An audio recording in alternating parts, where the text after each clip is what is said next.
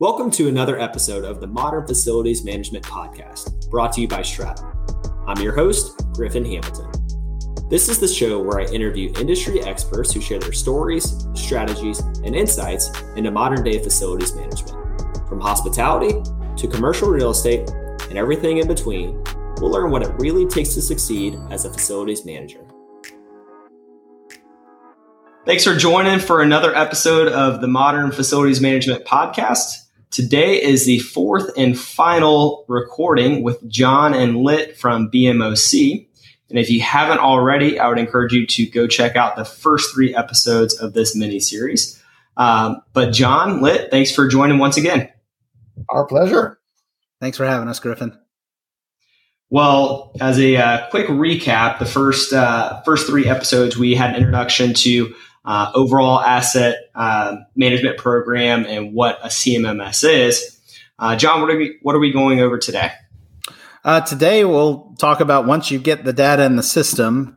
Uh, you know, you've got your data structure set up and and the data in the system. What is the what are uh, how do you start moving forward with the information and and getting that getting your organizational culture centered around consuming data and maintaining data with uh, as little effort as possible, just integrating it into those workflows. Yeah, and and from that, uh, I know that during this series we've gone over you know the importance of a CMMS uh, and the data entry there.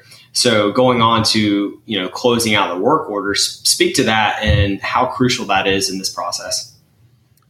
Yeah, so again, CMMS applications, um, they can support asset management, but not everybody uses them to support asset management.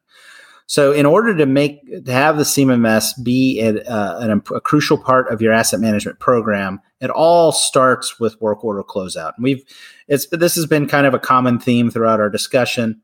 Um, work order closeout is so important. Uh, and again, what we've seen in our work is that organizations definitely do labor association to work orders pretty well.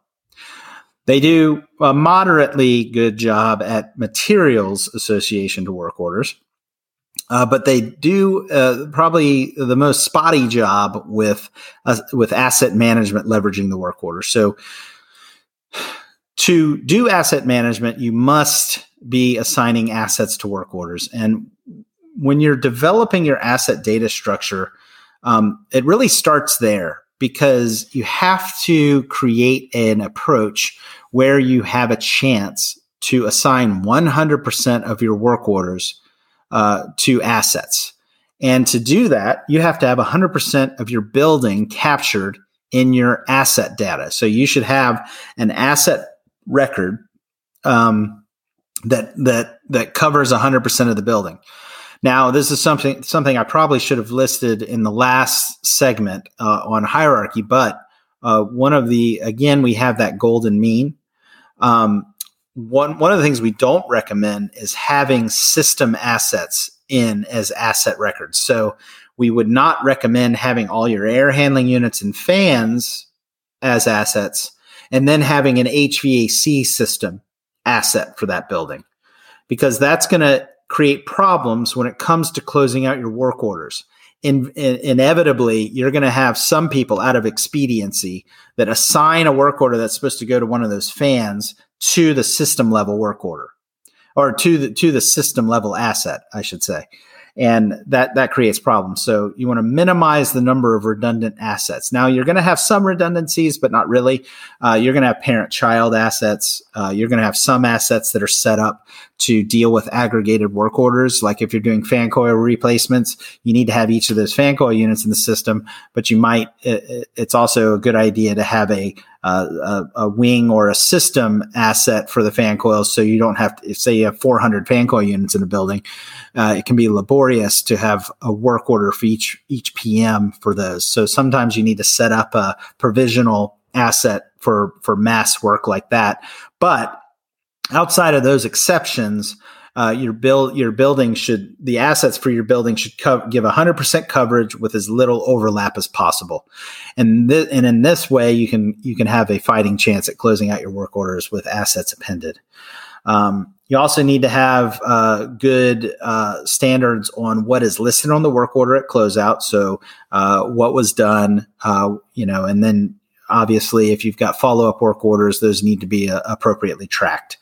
Um, the most, uh, the biggest challenge here would be corrective maintenance work orders.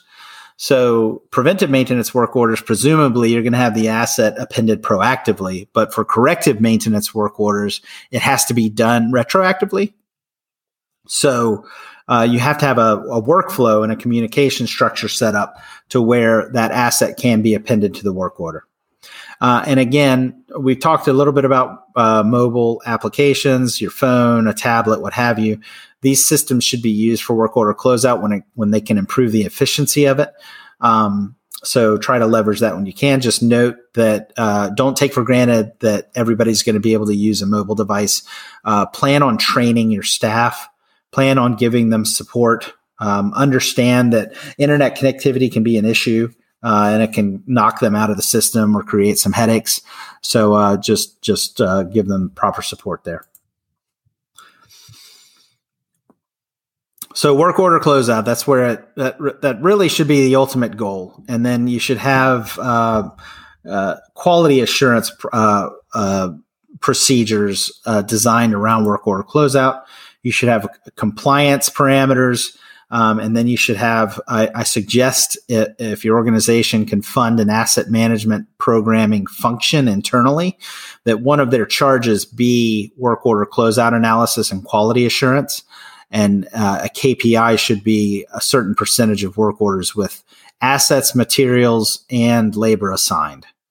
Um, and and and good descriptions because asset histories are so important. This is one of the ways you can motivate your staff uh, to use these systems is keeping good asset histories. That way, if they're doing troubleshooting, they can actually go to the work order history and get some good, valuable information. Who who did that PM or that corrective maintenance? When was it last done? What were you know the step by step instructions on what was done previously? Um, yeah, that certainly makes it a lot more efficient as they go and troubleshoot once again. Oh yeah. Am I fixing something that a new emergent problem or am I coming back and fixing something that someone else has tried to hack at already?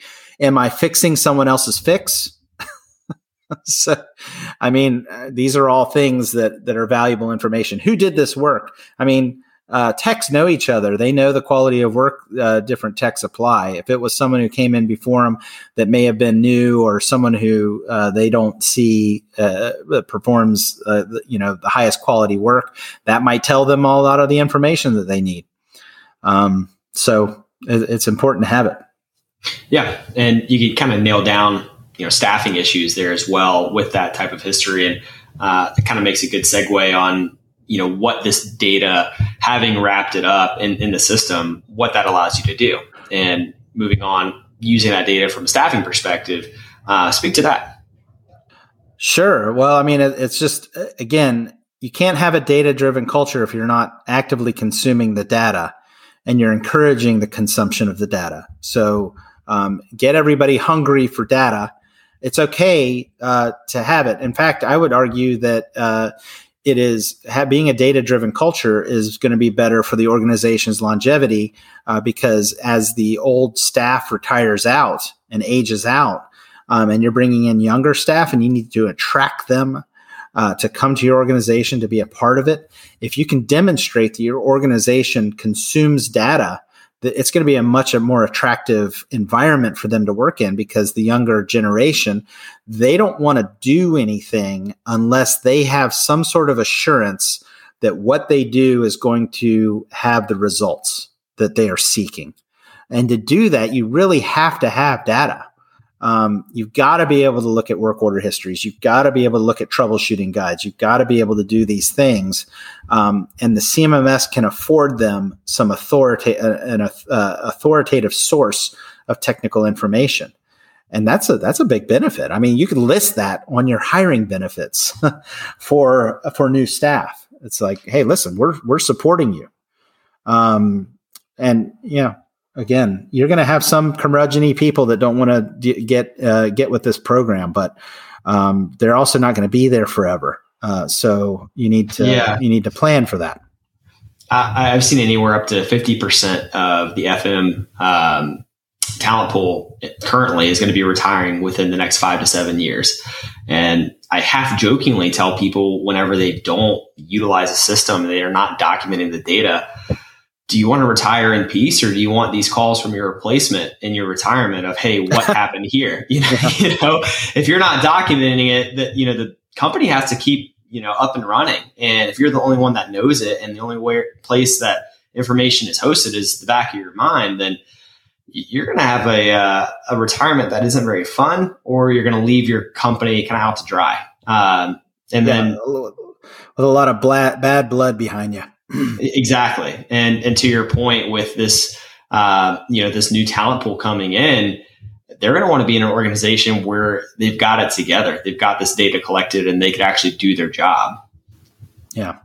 Yeah. I mean, it, it is the, I heard someone say that data is a lubrication and it really is it really is but the the organization has to uh, know that and look at the data in and of itself as an asset um, another thing that the data affords the organization is the ability to engage their staff in important maintenance decisions. So um, it's one thing to have uh, a technician come in and sit down and tell you how we they think the maintenance programming is too much or uh, you know let's just use that example it's, it's, just overkill. It's another thing uh, for them to uh, tell you using a report and saying come in. Hey look we've done uh, this many hours of maintenance on it and we haven't had any issues whatsoever. Can we start paring back our maintenance schedule for this? Let's just do it back this and we'll do it provisionally and we'll test it out and we'll look at the data again. Um, that's really how that should work. Or we haven't had any alarms. We haven't had this, that, or the other thing.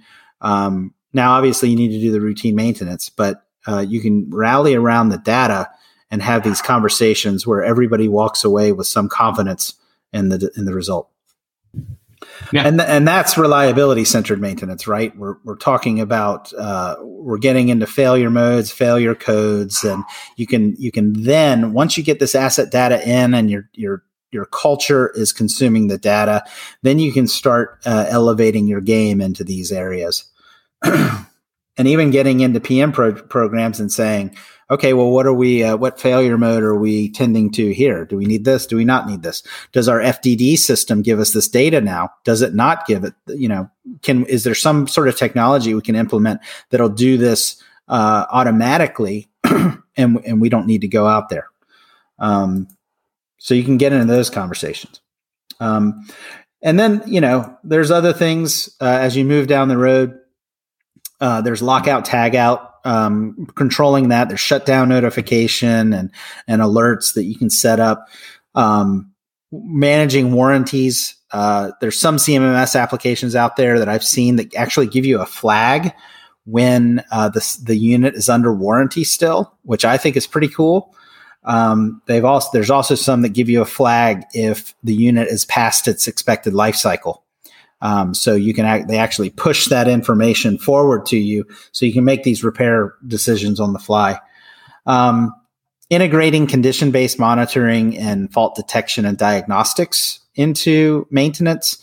Um, one thing that Lit and I see is that the if if an organization puts out some of this um, IIoT or artificial intelligence uh, sort of signaling proactive um, condition monitoring they implement it it gets uh, it gets uh, partitioned out into an energy management endeavor. When it's not just that it's it's a maintenance the maintenance organization can benefit from it tremendously. So integrate these technologies into your maintenance program. The challenge with that can be that in a portfolio of buildings you've got you know 10% of them that have a high FDD deployment um, level. And then the rest of your buildings are still these old crusty buildings. Um, so there's some gradient there you have to manage and deal with. But again, develop some sort of a scalable, scalable approach there and try to uh, try to manage it. Um, we talked about reliability centered maintenance and failure modes and um, one of the things we've also been talking about uh, been talking about is in the past since you know, COVID is getting to a point where it's manageable. I'm not going to say it's completely gone yet. Obviously, we've got some places with numbers uh, that are going up. Uh, but um, when it comes to disasters, um, having anything uh, that you can program in where you get an automatic work order for something you need to do in the case of a disaster um, or some sort of an event um, where different positions get work orders uh, pushed to them and they can immediately go out and start uh, battening down the hatches, if you will. Um, lastly, just talking about the asset investiture process. So once the system is developed, once the data is uh, consuming, uh, once the organization is consuming the data, there's always going to be the problem with the asset investiture. Uh, when you're adding new buildings, um, and and this will be a bit controversial if we save the controversial part to the end where uh, but uh, you know that we've been um, working in this industry for a long time and we've seen and the word uh, and building information modeling has been applied uh, just in all markets all industries. Um, and uh, we've been hearing about it for you know it's been around just uh, heavily for over 15 years, I would say. Uh, and and this is the concept of while the building is being built, um, data is managed in this model, building information model, and at the end, when the construction project is turned over, the data just automatically goes into operations but but this process has been such a it's just some organizations have success with it some don't I mean, we've seen organizations that took the time and they developed their BIM standards, and this is how the design team has to build the building, and uh, they have to do it, use these nomenclatures, and they have to use these uh, classifications, categorizations, whatever. But at the end of the job, that data is not ready. Uh, it just doesn't go into the system. Um, and not to mention, uh, also during that whole process, you've had countless hands on the data, if any at all. Um, and sometimes it's so many hands that it people that the organization lose track loses track if the data has been kept up at all. Because think about it, that model has to transition from the design team to the construction team and then to operations to the owner. And who knows there's a lot of people hitting there's a lot of points of failure in that time. And what we usually see is that if it if the organization gets any data at all it's six months to two years after that construction project's turned over. It's not currently at a place where it is just a slam dunk right? You can't just oh we're having the contractor doing it. Oh we're having the commissioning agent commissioning agent do it building a building is tough. Commissioning a building is tough. Making it work is tough. Uh, it's a it's a task in and of itself. Um, the idea that oh we'll just get them to capture the data as they're going it's the, it's pretty much the same pitfall as oh we're just going to have our HVAC do it techs do it for our existing buildings. Don't forget that they have other things to do. Uh, and, and, they're on the hook for it and they're very complicated. So when the job's turned over and they finally got that building working, They've done all their punch list items. Don't be surprised if the asset data is not even close to being ready. so anyway, um, we we're making we make an appeal to the marketplace that it's actually much cheaper if you have a, have an a, an organization that's focused on this process, um, and that's what what we do as a company. Obviously, however, when we've seen organizations have success with the BIM data transfer for new construction, it's because they have the asset management function compartmentalized internally and they can go out and do all the work. They do the field verification. They can be very efficient at doing it. They don't bother any of the subcontractors with it. They don't bother the commissioning agent with it. They don't have any of these uh, speed bumps, if you will, precluding them from getting their data on the t- on time. So they have uh, and and this organization may be getting some information secondhand, but ultimately they're going out and field verifying it. And if you're getting secondhand data or data from a, a, a data transfer, you have to go field verify it. And guess what? If you're having to go field verify it, you might as well have just ca- captured it firsthand anyway, because that's where the time uh, really is. The costly time is there. So. Um, I just, uh, what we see in the market is that this is still a big problem. Um, lit at University of Iowa, you had the turnover work group that was focused on solving problems like this. And and what is your perception as to uh, how it's gone? I mean, that was like that was seven years ago. It was uh, seven years ago, and uh, the uh, two uh, test projects we did went extremely well. Uh, but it was not codified in the normal operations, and that experiment just died the vine, which is really disappointing.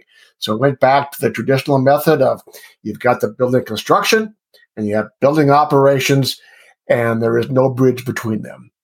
Uh, but don't get me started on that uh, work group thing. Uh, it's sorely needed. And that's a subject for another podcast there, Griffin.